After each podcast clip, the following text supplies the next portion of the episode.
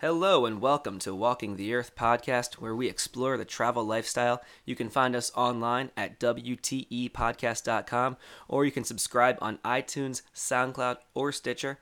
I'm Mike Margulies. Today I am in Baltimore, Maryland, uh, and my guest today is Jared Brock. Jared's calling in from Hamilton, Ontario, Canada. Jared, how are you doing, man? Hi, Mike. I'm doing well. How are you? I'm great. Um, and it's really cool to have you on. Um, you have a really uh, fascinating story, uh, just from what I've heard so far and what I've read from.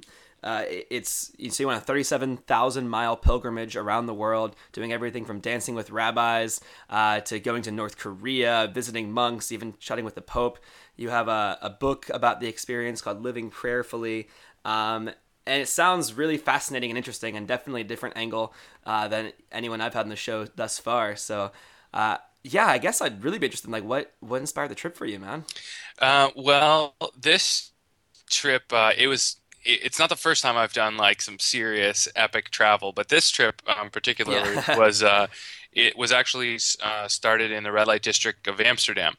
My uh, wife and I run a charity to fight human trafficking, and mm. we hmm. were undercover making a documentary about the issue. And uh, we went during the middle of this like huge uh, soccer game, and there was just like hundreds of drunk dudes just crawling the streets, and uh, right. the women in the windows. Um, many of them have been trafficked, and we were there with a an outreach worker friend of my wife's, and so. Um, you know, you just you see the pain and the hurt and the abuse and the pimping and the trafficking that's all going on in that, and you see these guys puking in the streets and the police on horseback, and the the scene was kind of just so overwhelming and in the middle of the district is the oldest building in amsterdam and it's an 800 year old church and uh, it's still hmm. active and every hour on the hour the church bells ring and right. men are abusing women to the soundtrack of church bells and i just stood in the middle of that and i was so overwhelmed and yeah. i just i just had this realization that i needed um, like spiritual power and prayer to end this crazy injustice and that started me on this pilgrimage to kind of explore prayer around the world um, all sorts of uh, Judeo-Christian prayer traditions, not just the you know the little part of the spiritual world that I kind of come from. So, yeah, it was mm. a hmm. wild trip. T- Twelve countries, three continents, thirty-seven thousand miles. That's that's wild, man. Actually, um, I- am curious to ask you actually about the Amsterdam bit. Um, because I've always it's interesting because I've always thought of it as in Amsterdam this idea right where they've legalized the prostitution and therefore it's uh, you know they say it's safer and all mm-hmm. this all this stuff and I guess something that you bring up that I didn't really have a concept of is I always thought of it as these are people that of their own free will are um, you know and i guess from a philosophical perspective mm-hmm. i would mm-hmm. think okay if someone chooses to do this that's okay but i didn't have the perspective that a lot of the women there are actually trafficked in yeah like i mean and this was something of course that as we researched and interviewed police officers and you know care workers and the world that world's experts that we came to realize as well but like for example in the red light districts of amsterdam um, they interviewed um, the Hungarian women specifically, and over half of them came from one tiny, impoverished town in northeastern Hungary. Like they were basically on like a straight trafficking route to the red light district. Um, choice is is a fascinating concept regarding hmm. prostitution. Mm. Um, so, for example, in the states, so like it's very easy to to say, you know, if you're over 18, you should have the right to sell your body. I think a lot of people would agree with that. But right. I tend to be like a libertarian yeah, kind sure. of attitude myself. Yeah, so yeah. So so that's that seems like a reasonable thing. But but what if that person was trafficked at the age of 14 and now she's 18 and she says it's her choice mm. that really kind of throws into perspective right. that question and what's crazy is that in in the United States the average age of entry into prostitution is 14 years old which is by definition trafficking so you know right. if you're starting from a position of trafficking and now you're 18 that really throws the whole choice thing into uh, you know limbo the other part of it of course is um, Choice is an illusion by those who have power. Potentially, kind of... yeah, potentially. And the other the other part is um, the idea of okay, let's say we determine that yes, someone should have the right to sell their body.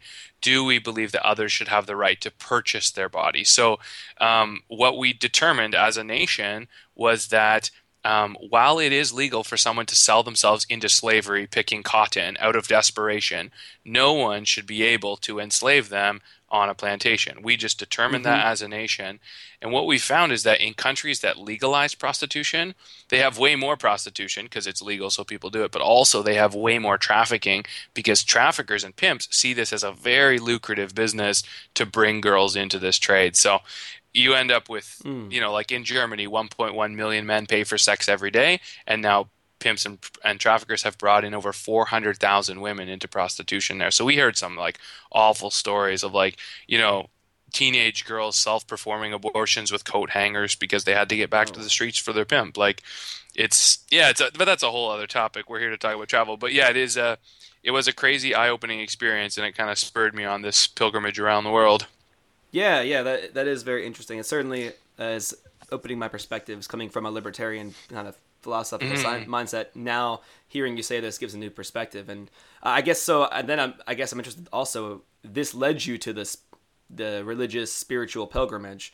Um, so that's interesting. So you you were saying that you i guess how do you see it like the prayer and religious angle as the kind of an answer to these kind of things? Or well, how that become a become a thing i guess? Yeah like i mean i i think there's a there's a very broad concept that most people would agree with that you become like the people you hang out with. So you know uh-huh. say that you are the average of your five closest relationships. Yep i was reading something about that just today. That's so weird. Yeah it's it's like um, a big concept. And so if you you know if you have breakfast every day with bill gates you're going to get better at managing your money. If you have lunch every day with steven spielberg you're going to watch more movies if you spend time meditating and praying, let's say to Jesus, you are going to become more Christ like. You're going to become more like the historical person that we know he was, you know, willing to die for his enemies, willing to talk with prostitutes, willing to spend time serving the poor, fighting for justice.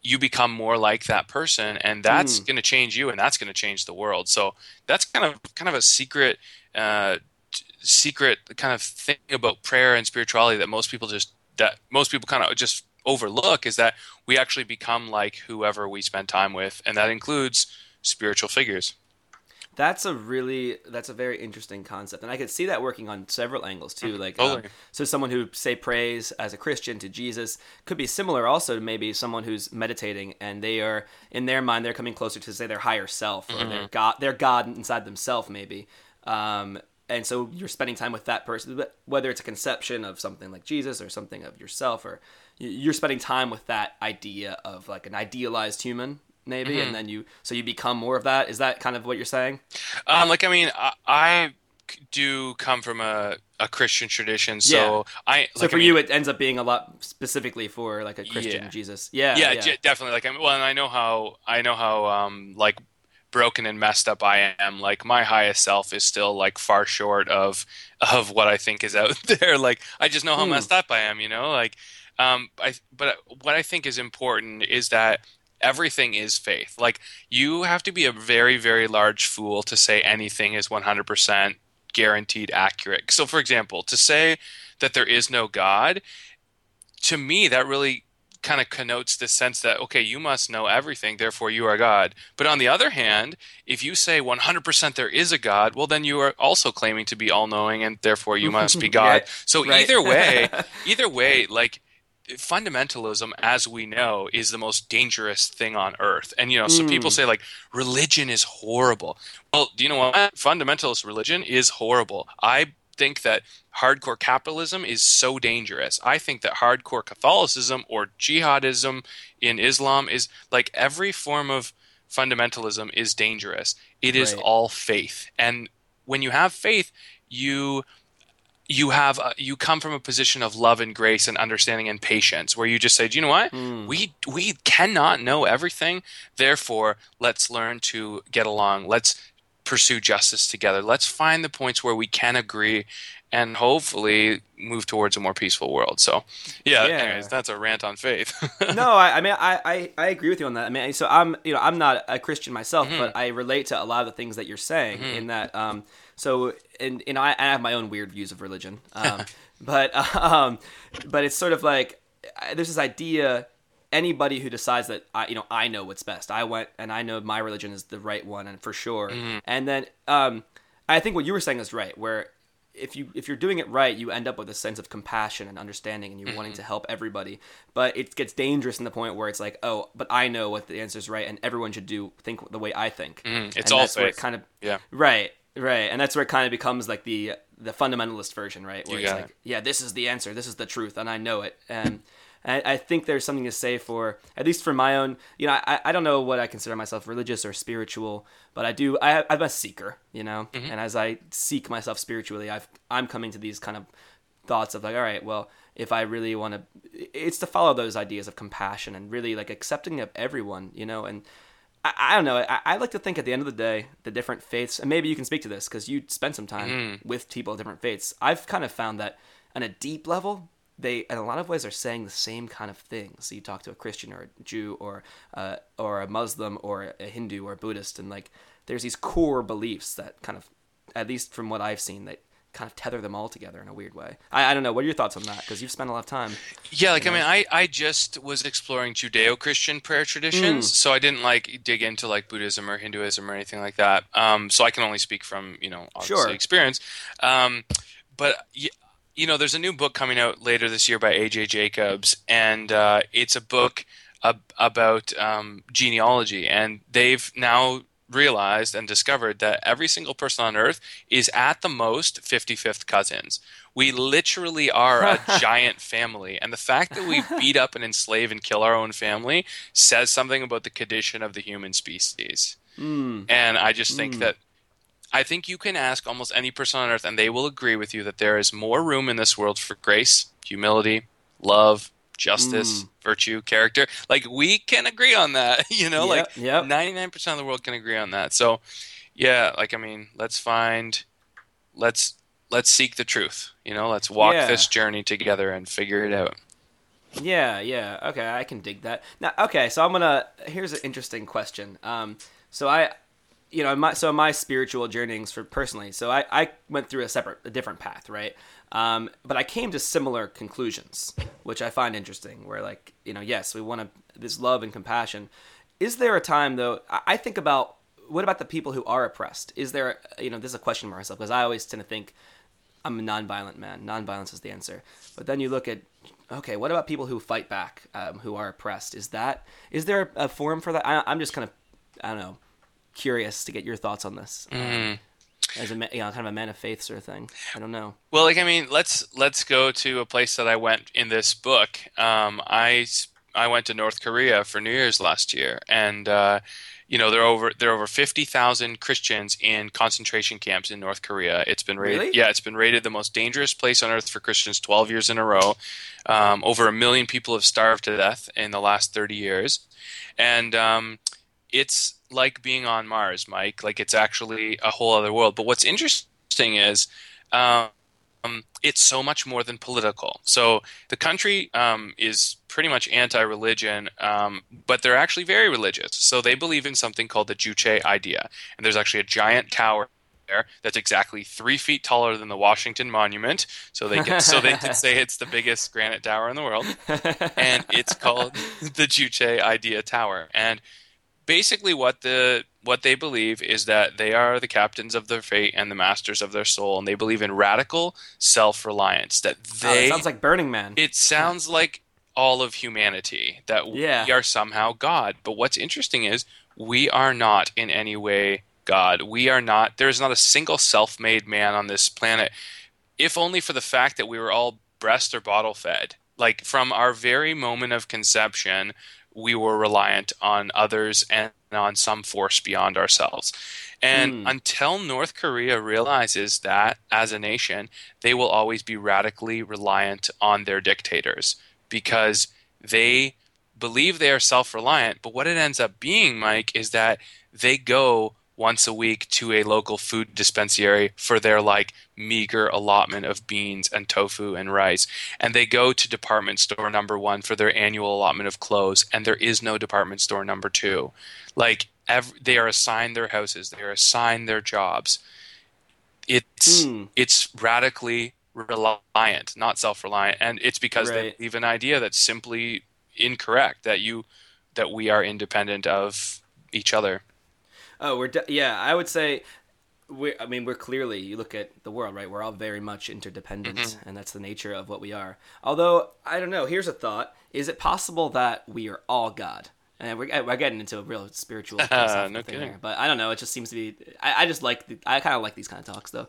It's sort of like um, I, I don't know. There's this. I, I don't know if this is true or not, but it's a thought I've toyed with. Is that if God is everywhere, so in a sense, maybe it's not. There's an arrogance to think like I am God. You know, that's a danger trap. But there's also what if there's in in India, for example, um, they say Namaste, which is sort of like it's sort of to say the God within me acknowledges the God within you.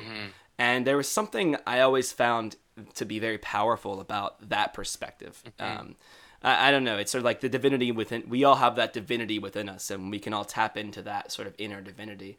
I, I don't know. That framework seems to work for me at least. I, I find that an interesting way to look at the world, in that hmm. I can find some power within myself, but also not get arrogant about it. Also see that everyone else has that within them, and it's a true or not. I don't know, but hmm. something I like toying with at hmm. least. I, I don't know. Uh, any thoughts?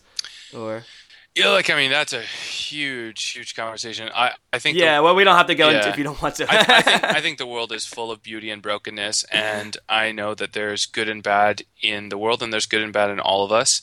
Mhm. And um, you know, like I mean, I I think we do have the fingerprints of of God all over, or uh, you know, Right. call a higher power if that if that you know fits better for you. But I think the hand of God is everywhere, and it's on us. But I also think that we have rejected the higher life. I also think Mm. that like en masse culture is far more interested in the newest iPhone than we are in helping Mm. our brother or sister in need. I think selfishness is our our like absolute pursuit in life. Um, right. But Well, we're like part God and part animal almost. It's like this weird. It's, It's- like the yeah. human, the human condition. Maybe. yeah, like I mean, the Bible call, the Bible calls that the sin nature that it wants to devour us, and you, you know you fight. You don't fight with dark with the dark with more darkness. You fight it with light. with so light. yeah. Right. I I can I can dig that. I like Mm-hmm. that. um, yeah, really cool. Well, um, and I guess I also want to talk more about travel itself. Is this is a travel podcast after Mm-hmm. let's all. I guess not a, not a religion podcast per se, but um, but yeah. I mean, so you went all kinds of. Int- you also um, I mean, I don't know any particular experiences stand out to you that were just striking. Well, um, my wife and I actually were granted an audience with Pope Francis and got to have lunch at the Vatican. That was kind of a, a fun experience. Sweet. So how how did you end up uh, landing that gig? You just tell them your project and. well, um, we had tried everything, Mike. Like we had tried phone calls, emails, letters to all the consulates and embassies, and I actually got like a fax number in the 21st century, and like we had tried everything. and uh, you know nothing nothing nothing we're praying for an open door and we actually flew to rome and like toured the city and then we went to avila where um, sorry sorry we went to assisi where st francis was from and then we visited monte cassino where benedict was from and our last night All in right. monte cassino there was a skype voicemail on my answering machine it said uh, hello, this is Monsignor Alfred. Please come to the Domo Sancta Marta at noon tomorrow. So we rush back. So we rushed back to Rome, and uh, everything's closed on Sunday, and we've been traveling for months. So my wife and I actually met the Pope in jeans and yoga pants. That's awesome. yeah, but he's gracious, so it wasn't like a big deal or whatever. yeah, what's he like in person? Well, yeah. So we we got a couple of of minutes with um, Pope Francis, and we got to ask him one question about prayer, and then we actually had lunch with his personal aide. Uh, so we were in the Vatican for a couple of hours, and um, yeah, the Pope twice during our conversation, he actually asked me to pray for him, and I thought that was really cool. You know, here. Hmm. The, here's the spiritual leader for a billion people, and he understands his great need for a power higher than himself. So I thought that was super interesting. He's humble. Yeah. Well, That's, actually, um, he gave us rosaries as gifts, and they're stamped with his papal insignia. And the motto is "lowly but chosen." Uh, Mm. You know, he's entitled to this big papal mansion, but he lives in a spare room of the guest house and eats his meals in the cafeteria. And he was actually at the table beside us for lunch. Like, it's it's really cool to see someone who's like trying to be like the God of the New Testament. Like he's trying to be like Jesus and just be humble. And, and that was something I you know, humility and selflessness are like hugely underrated virtues in modern society, and I'm so attracted to people like that. So yeah, we had a great time uh, at the Vatican, and definitely something that you never forget. And like, Vatican City is like one of the ultimate cities to like check off your like travel list because it's like its own Right. country, right? So Yeah, Vatican's wild. Yeah. I, um, I, I, you know, I almost missed it. Actually, I went years back and almost completely missed it. Crazy. because there was like a holiday the next day we were about to leave and we didn't know about it and like the scramble last minute to get there. but yeah, it's a wild place, man. Yeah, hun- Um, 171 acre country or something like that. It's like super small. yeah. What's striking is just to me was like that walking through say the museum there there was every square inch is covered with art like the Yeah. floor the walls the ceiling every single solitary square inch had art on it and it was just mind-blowing to me That's amazing. um uh yeah it's a it's a fascinating fascinating place i didn't get to meet the pope though So- yeah.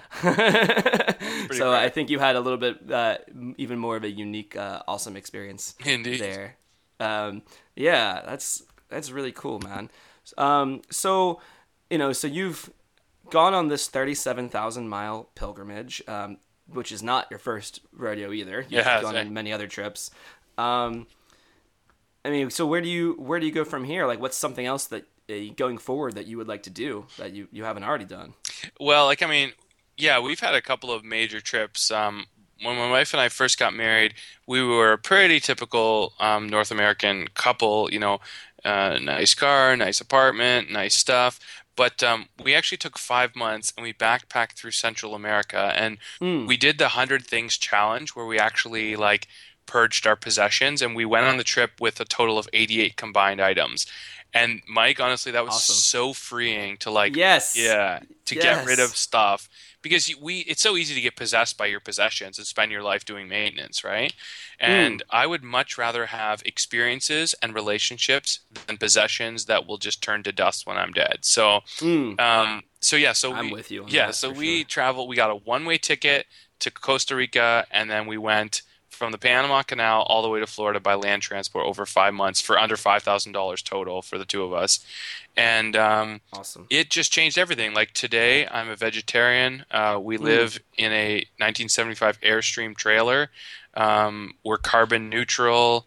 Um, we travel about half the year, location independent, um, digital nomad kind of situation. Yes. And what it's Yes. what we've done is we've really tried to create a margin of time and money in order to work on projects that we feel called to work on. So, f- you know, making documentaries about human trafficking, writing books about prayer, trying to help people in need. So, simplicity, I think, is the absolute key to sustainable long-term travel. Yep. Um, yeah, I couldn't agree more, man. Like that was that was actually like a, for me that was a process I went through. Oh, where, totally. Um, you know, I, I started off with a lot more stuff than I ended my trip with. Actually. Mhm. So, Amazing. Like as like when I was I spent like you know 15 months backpacking around India and Southeast Asia, and So like as it went on, it was like this is way too much stuff I'm just Mhm. carrying around for no reason. So like, and it was so like you said, it was just so liberating. You know, at the Mm-hmm. once I got it down just to, like this one backpack, and then it was, wow, this is great. All I have is this backpack and a guitar, and that's just it. Amazing. And, like it's just yeah, you it frees you up, and uh, much respect to you for what you've done because you you now that you've gone like a step further, um, which is something I'm still like um, working on myself, which is to become really like truly location dependent, the digital nomad lifestyle. where You, you you've you've actually made products and you, and it's not only that, but you're working on things that clearly things that you are passionate about. Um, you, so you're working towards causes um, that you believe in, and you've yeah you found a way to make that you know part of just your life and your lifestyle and I, I really admire and respect that what you've done. So that's really cool. Oh, that's awesome. yeah. Um I mean so you I guess sounds like you're just kind of uh looking to continue this same sort of lifestyle? Yeah like Oh yeah, so trips- yeah, so I guess I guess in answer to your question, so we, yeah, we um, we t- we base camp ourselves here in Canada for the nice months. So six months a year we live in the airstream, and our bills are like you know less than five hundred bucks a month kind of thing, including like Wi-Fi, heat, hydro, rent, the whole nine yards. that's awesome Yeah, and then the other six months a year, we try to avoid Canadian winters by base camping ourselves somewhere overseas, kind of in the middle of where we want to do our next project. So right now, we're really toying about the idea of base camping in Germany. Uh, f- you know, over the six months come the fall. Um, my wife um, is starting to work on a book. We also, our charity, which is called Hope for the Sold, um, we're releasing a, a series of free online classes about human trafficking. Um, I'm working on my next novel.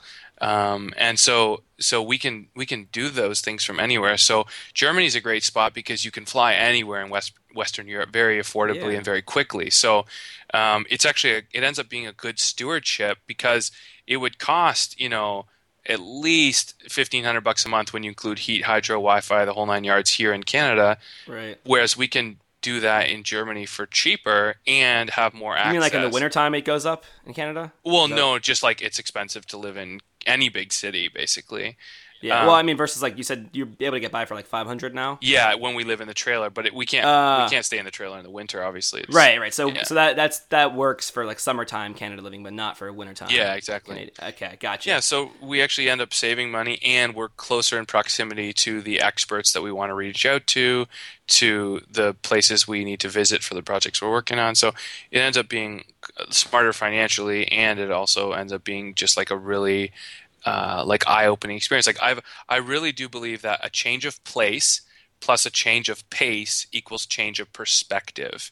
And it's so easy to get caught in a rut of just well, we've all been here of just like doing life, you know, American dream, white picket fence, 9 to 5 lifestyle and it's draining because it's so selfish. So when you step outside of that, you can actually give back and you find that life is just far more rewarding.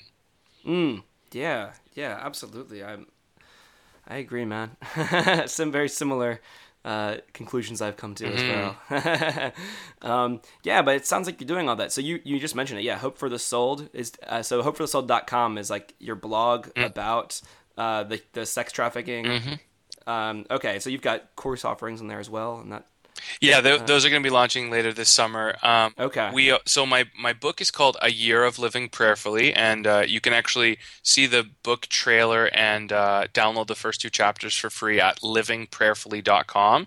And um, uh, we have actually set up a second nonprofit that owns my book, so all of my author royalties are going to go to charity for this book, and uh, Oh, it's awesome, it's man. printed on uh, on uh, sustainably forested trees. Like we want to be a good we want to be good environmental stewards as well. So yeah, we're really hoping that people like really pick up this book and love it. Like it's very um, like not religious. It's a humorous book on prayer. It's never been done before. So um, the the early reviews have been great, and people are really having a good good laugh when they read it. You know, like we go to like I enjoyed the video. yeah, we went, we went to, like a nudist church. Like we did also. I walked across a bed of hot coals. Like all, danced with rabbis. Like all sorts of interesting things. So yeah, um, livingprayerfully.com is where you can find all that stuff. Great. Yeah, and I will also, of course, um, post up the links at, on our. I have uh, for the show notes with this episode on the blog right up at wtepodcast.com. I'll link up to uh, all the ways folks can find you. So that's livingprayerfully.com and also hopeforthesold.com. Any others I should add? Uh, Uh, social let's- medias or anything you're on or any other sites, Um. Twitter at Jared Brock, Facebook at Jared A. Brock. Uh, the f- documentary is called Red Light, Green Light. Cool. And I'll, I'll link up to all those things um, where folks can find you. Um, but yeah, this was a, a really cool conversation. Definitely a unique angle on uh, on taking the travel that uh, versus other folks I've talked to so far on the show. So I really appreciate you know getting the chance to to get this perspective. Yeah, Uh, my pleasure, really Michael. That's great. Yeah, yeah, and it sounds like um, you know you're doing good things. You're you're helping out um, to make positive change in the world, and, and at the same time you are. Sounds like you have a personally for yourself a very fulfilling life, Mm-hmm. following following this path and doing things that you're passionate about, helping others, and um, yeah. So much respect to you, man. Yeah, thanks for having me, Mike. Yeah, thank you for coming on the show. Um, and thank you, everybody out there, for listening to this episode of Walking the Earth podcast. Uh, you can find us on iTunes, SoundCloud, or Stitcher. We're also on Facebook. We're on Twitter at WTE Podcast. Or you can find us, all these links and all the ways to find Jared as well, at WTEpodcast.com. Uh, thank you so much for tuning in, and we will catch you next time.